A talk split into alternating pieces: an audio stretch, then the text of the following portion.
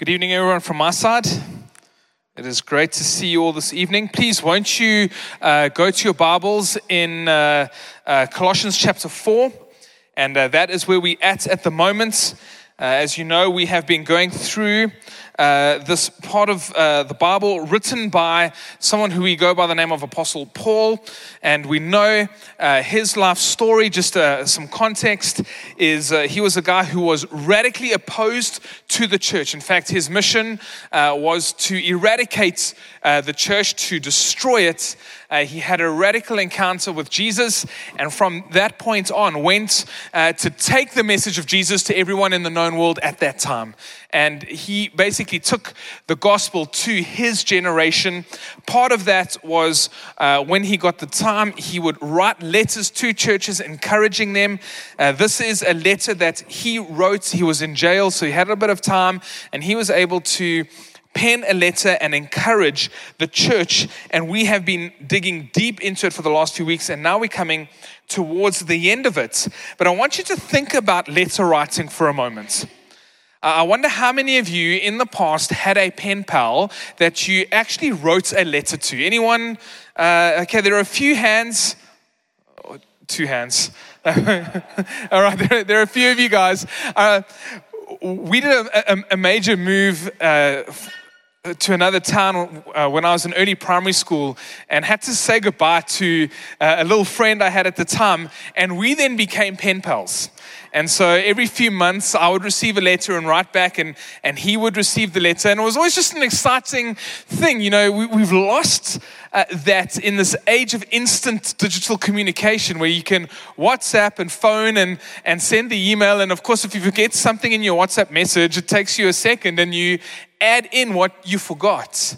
But put yourself into Paul's shoes here in, in physically writing a letter to this church. And now, if you had to physically write a letter now, and, and bear in mind, you, you, know, thinking that you might not get to communicate again. This is some of the seriousness of this. He's in prison. He's writing this letter. We don't know uh, how he can communicate again or if he can communicate again. And so switch in your, in your mind. Get to try and think that one through. And what would it be like for you to write a letter uh, to someone significant in your life? with the condition that you might not be able to write to them again. And this might be the last few things that you get to say to this person. Maybe a son, maybe a daughter, uh, maybe a spouse. And now, uh, you know, at school we taught introduction, body, conclusion. And, and that last little bit, these are like you're at the end of the page, this is all you've got left. What do you squeeze into those final words? You know, it's not, okay, thank you, bye. You know, you, this is something significant, someone significant, someone you love. There's uh, this relationship there. What do you squeeze into those words? And as we're getting into the final few words of this letter, it's not a winding down.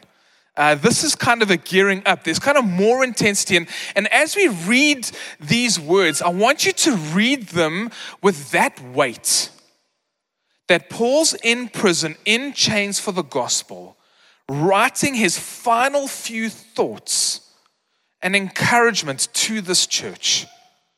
So that's just, that's a bit more of a big deal as we wade into uh, this passage for tonight.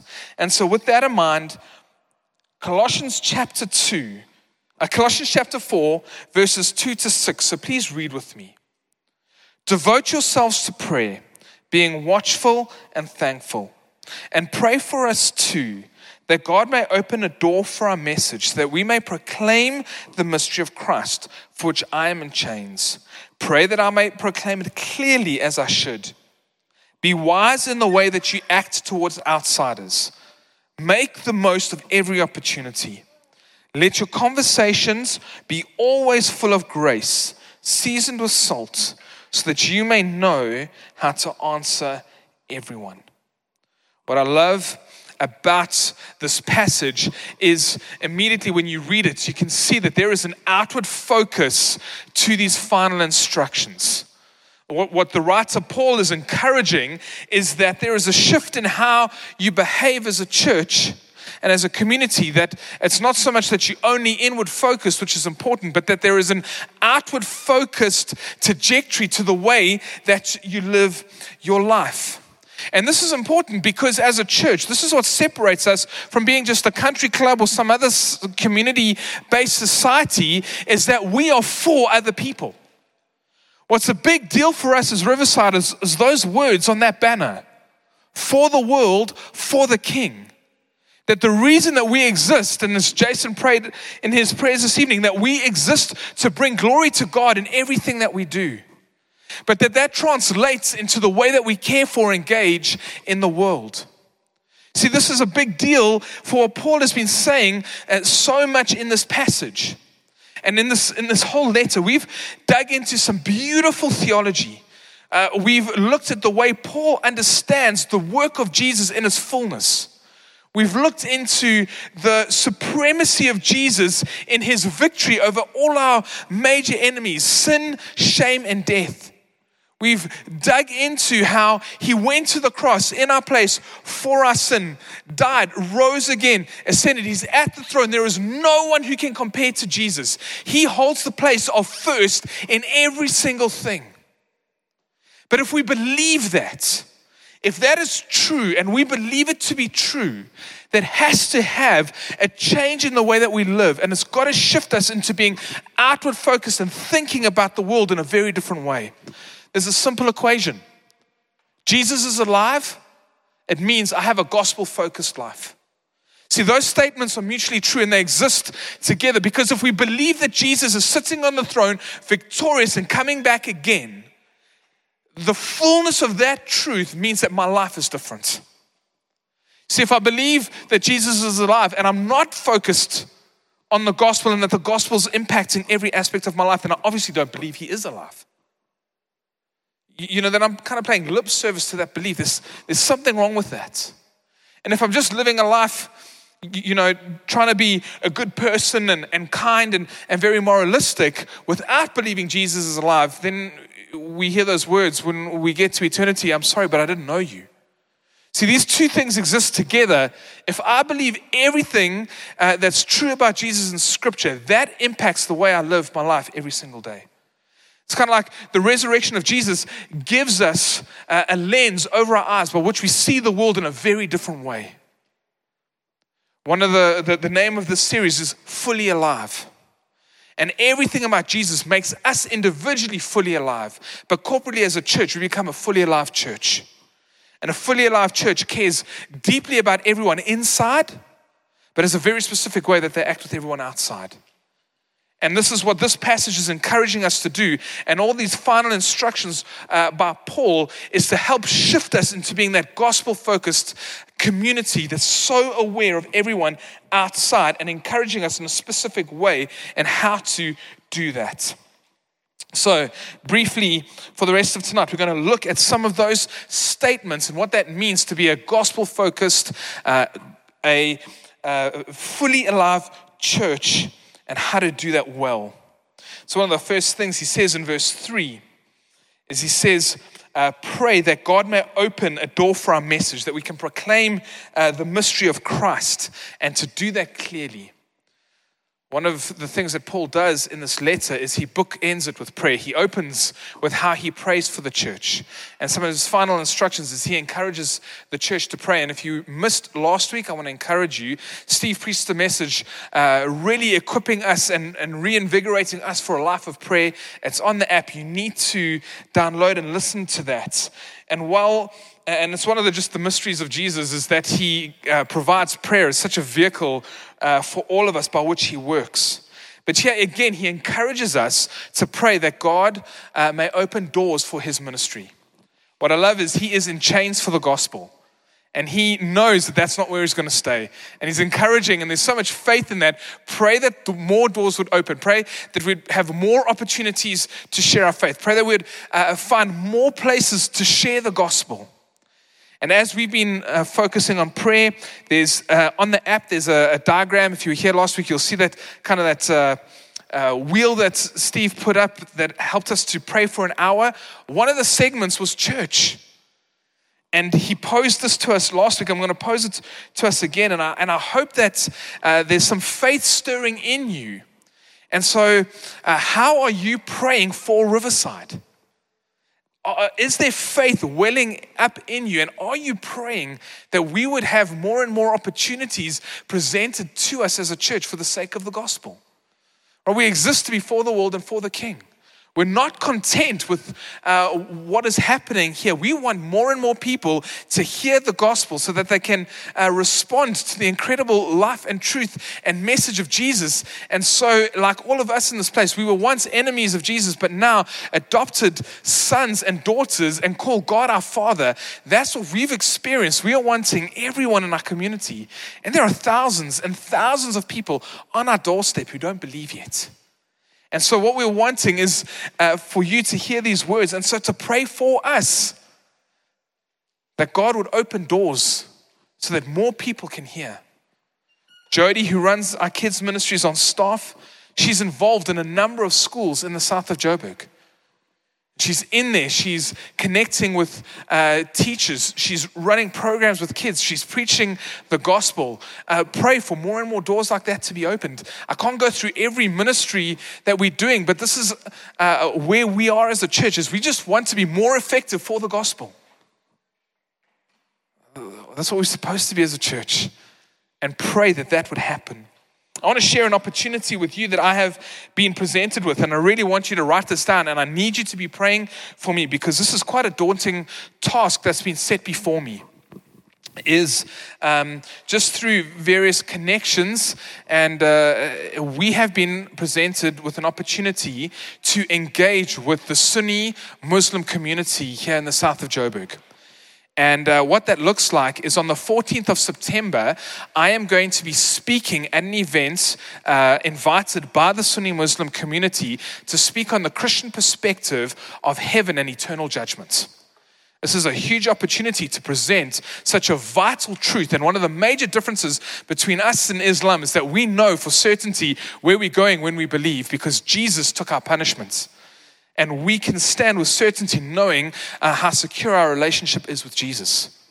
It's an incredible opportunity. They're going to pose questions to me at the end of it, so I need to be prepared to answer uh, anything that they, they throw at me and uh, they have invited 30 Christians and, and Riversiders to be a part of that event so that they can dialogue uh, with us after the event over a cup of tea and coffee. And so please come and speak to me. Uh, Yaku, everyone just point, there's Yaku, stick up your hand. He's the main reason that I'm finding myself in this position.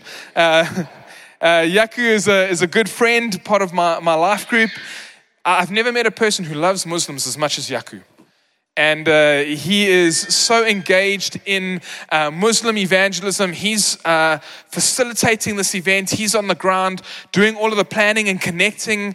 And, and what an opportunity. Meet him afterwards. He'll get your details. And uh, if you want to be part of that. But what an opportunity. God is opening doors for us to speak to people who do not believe what we believe about the very heart and core of our faith.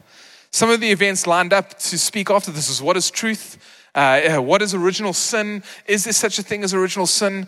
And this is a really incredible opportunity, as I say, daunting, uh, but a great opportunity for us to personally engage with people from another faith uh, and who don't believe and who need to believe what we believe. So please come and chat to us after this. We'd love to get you involved and to be present at that event.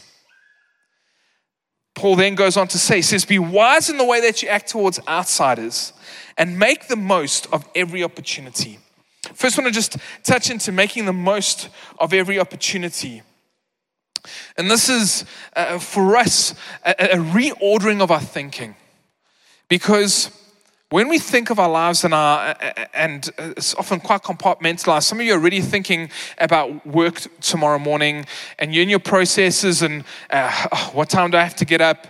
You, you, know, what classes do I have at varsity, and uh, all of the things that I've got to go through my work week. And uh, we just see church, and this is as a once-off event on a Sunday.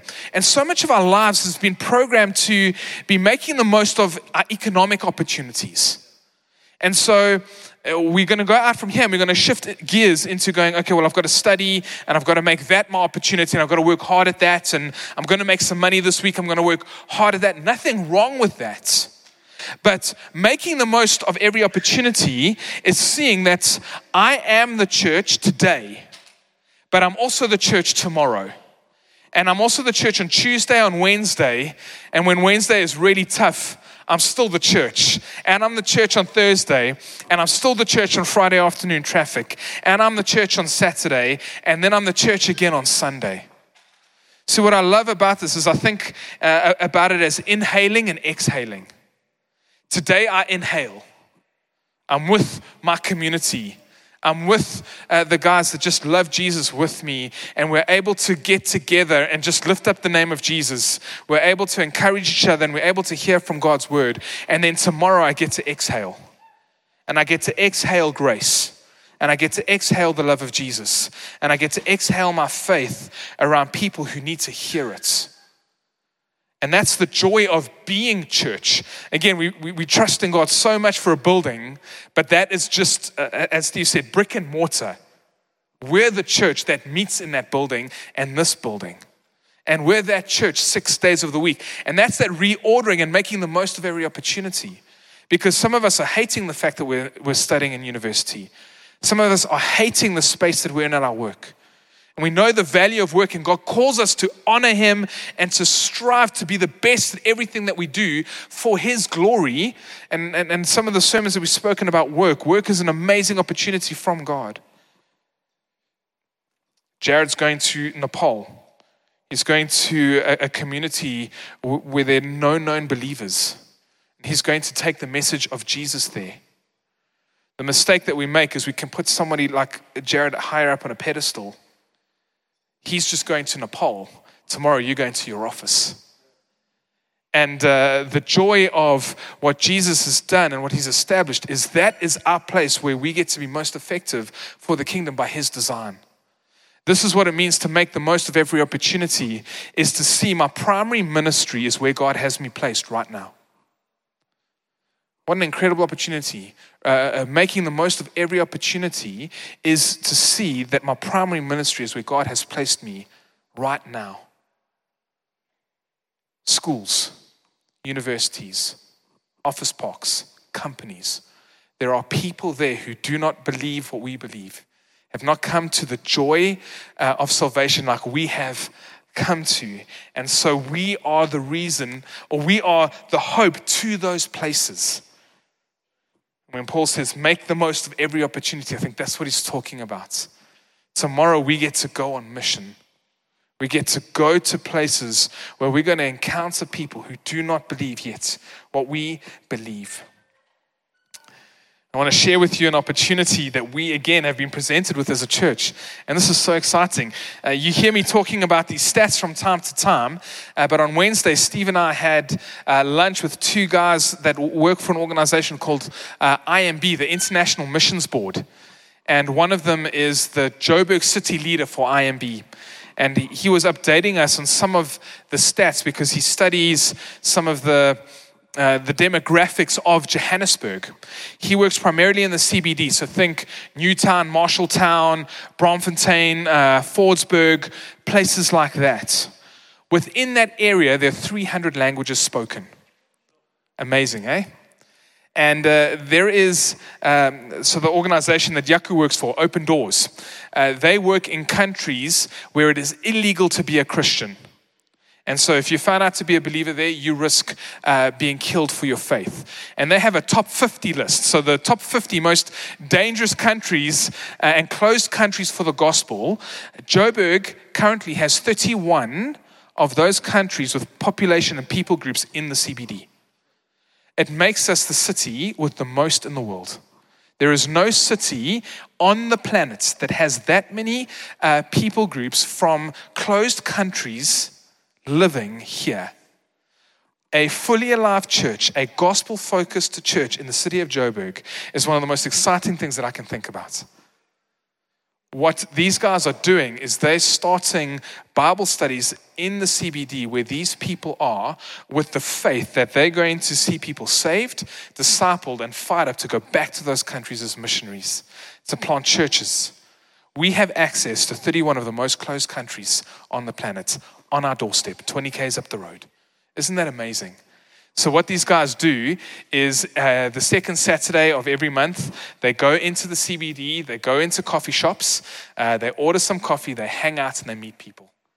They start conversations and they start to talk about their faith, starting small groups, starting Bible studies, and there are a couple meeting uh, around the area, and there's an exciting thing happening, and we have been invited to be a part of what's happening there. So, if you like coffee, that's your first qualification.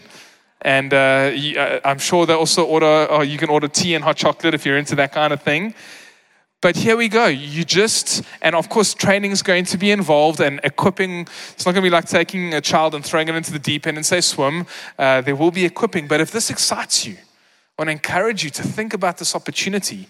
As a church, we need to make the most of every opportunity. And for me, that makes Johannesburg uh, the most important city on the planet. And to be Christians and a church with that in mind, um, I'm just so, so excited. It's something that I'm going to be doing. I'm going to be getting involved with them. And so if you would like to join me, please come and speak to me afterwards. Then Paul writes, he says, Be wise in the way that you act towards outsiders. This is important because We've had conversations, and I'm sure you've had it, where people are very hostile towards Christianity. Uh, people have been hurt by Christians. People uh, have been disappointed by Christians. So the moment you start to talk about Jesus or you want to try and wade into things with your faith, people can sometimes shut down. I've had this.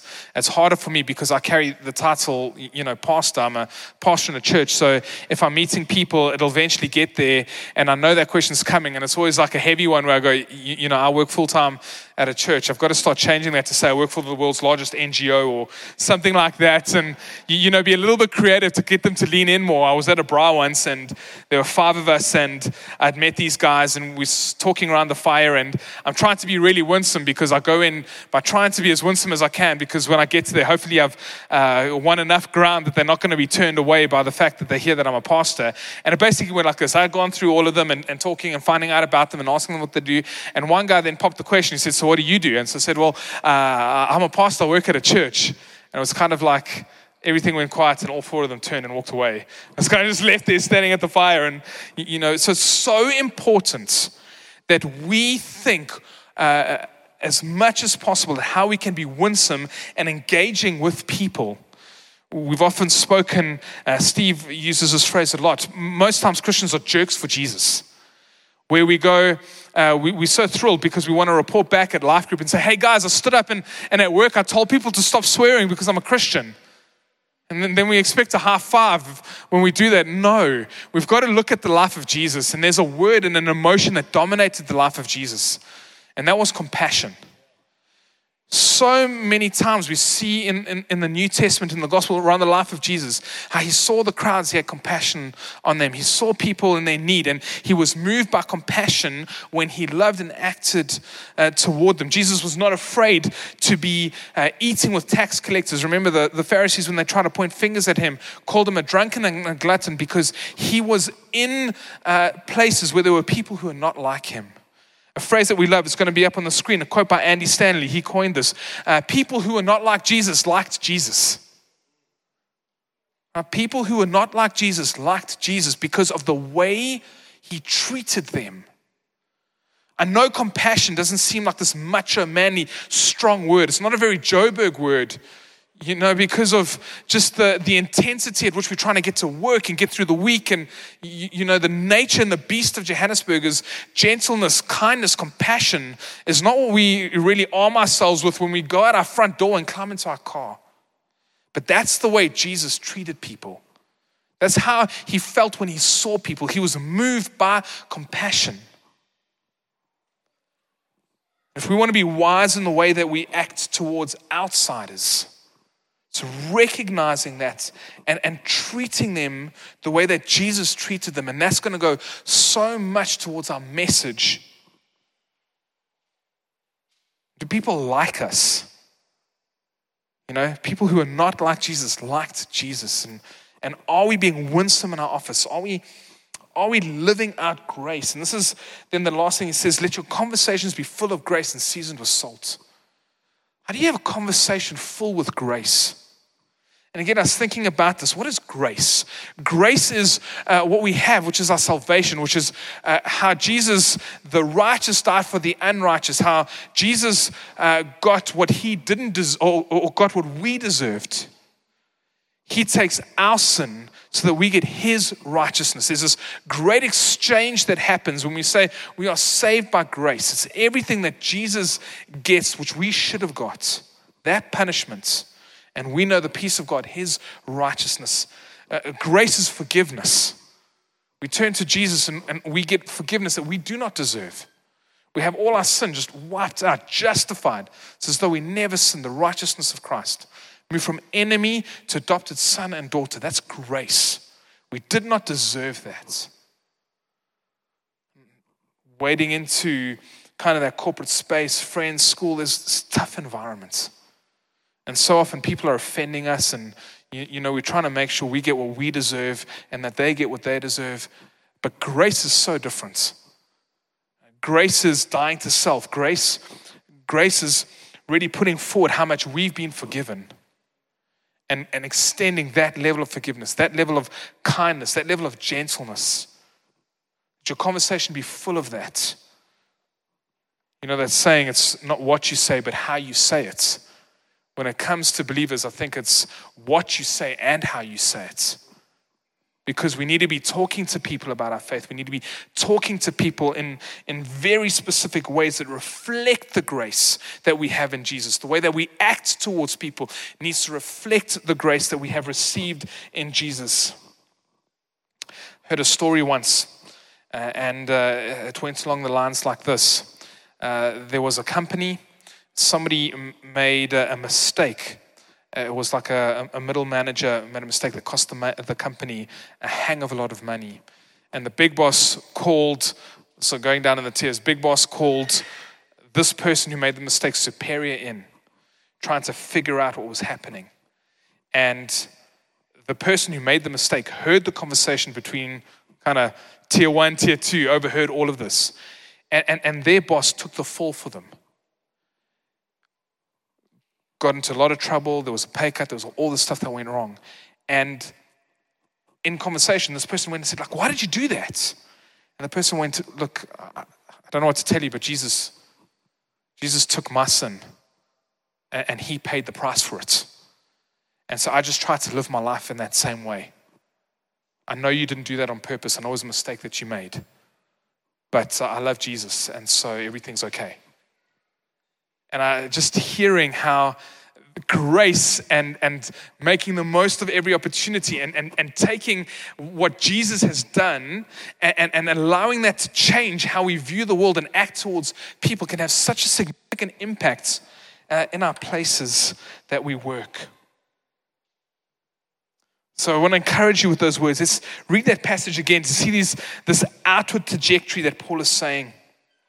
He says, Devote yourselves in prayer uh, being watchful and thankful, and pray too that God may open a door uh, for our message, that we may proclaim the mystery of Christ uh, for which I'm in chains.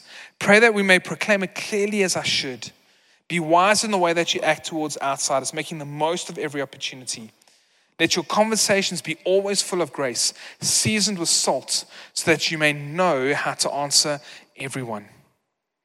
I want to pray for us, and I want us to start thinking about this. Because as a church, uh, what's so important for us is those words for the world, for the King. What we're trusting and hoping is that every week when we preach God's word, when, when we talk about the joy of our salvation, when we talk about the completed work of Jesus, uh, what he did in our place for our sins and his uh, victory over everything and his supremacy and his being on the throne, just the joy of what we have would just go deeper and deeper and deeper into our hearts, and that would shift into how we live. Our prayer is that always that we would just become more alive to who we are and what we're called to be. That we would see all our places that we're at as opportunities for the gospel. That church doesn't end, the service ends. And that we walk out still as the church. And so, as you're thinking, I, I want you to be, be evaluating yourself. Now, is that true for you? You're going, Jesus is alive, and yes, it's impacting on how I view the world. Maybe you need to do some quiet repenting, saying, Jesus, I've not made the most of every opportunity. I'm not seeing what you've given me and where you've placed me as opportunities for the kingdom. God, I've, I've, I've not been doing that, but I want to. And so we've got an opportunity to do some surrender. We've got an opportunity to do some faith here as, as, as we move into that. And so I'm going to pray for us, and, and, and you can do some kind of posturing of just surrender. Uh, you know, we like to do that, just opening up your hands and just receiving uh, from God as we, we do this. God, I'm so thankful for what you've done. God, you are so alive. You are fully alive. You rose from the dead. You ascended. We know you're coming back. Jesus, that changed everything. Every single one of us here has come to a place of faith in you. You did that for us, you pursued us. Jesus, I pray that you would sink that deep in our hearts so that we would gain greater clarity as to our role in the world, our role in the south of Joburg. And God, what you're doing here, what you're doing in Riverside, what you're doing in Johannesburg, it's just incredible. God, I'm so thankful for those opportunities. Jesus, bring us to a greater clarity of the gospel. Help us understand the depth of our salvation even more. So that that would just shift us into being a more fully alive church. God, for those times that we've missed those opportunities, God, we, we repent of that. Jesus, give us faith to walk into the opportunities presented to us tomorrow and through the next week. Be aware of what you are doing all around us. God, I'm so thankful that we get to be part of your mission, the establishing of your kingdom here.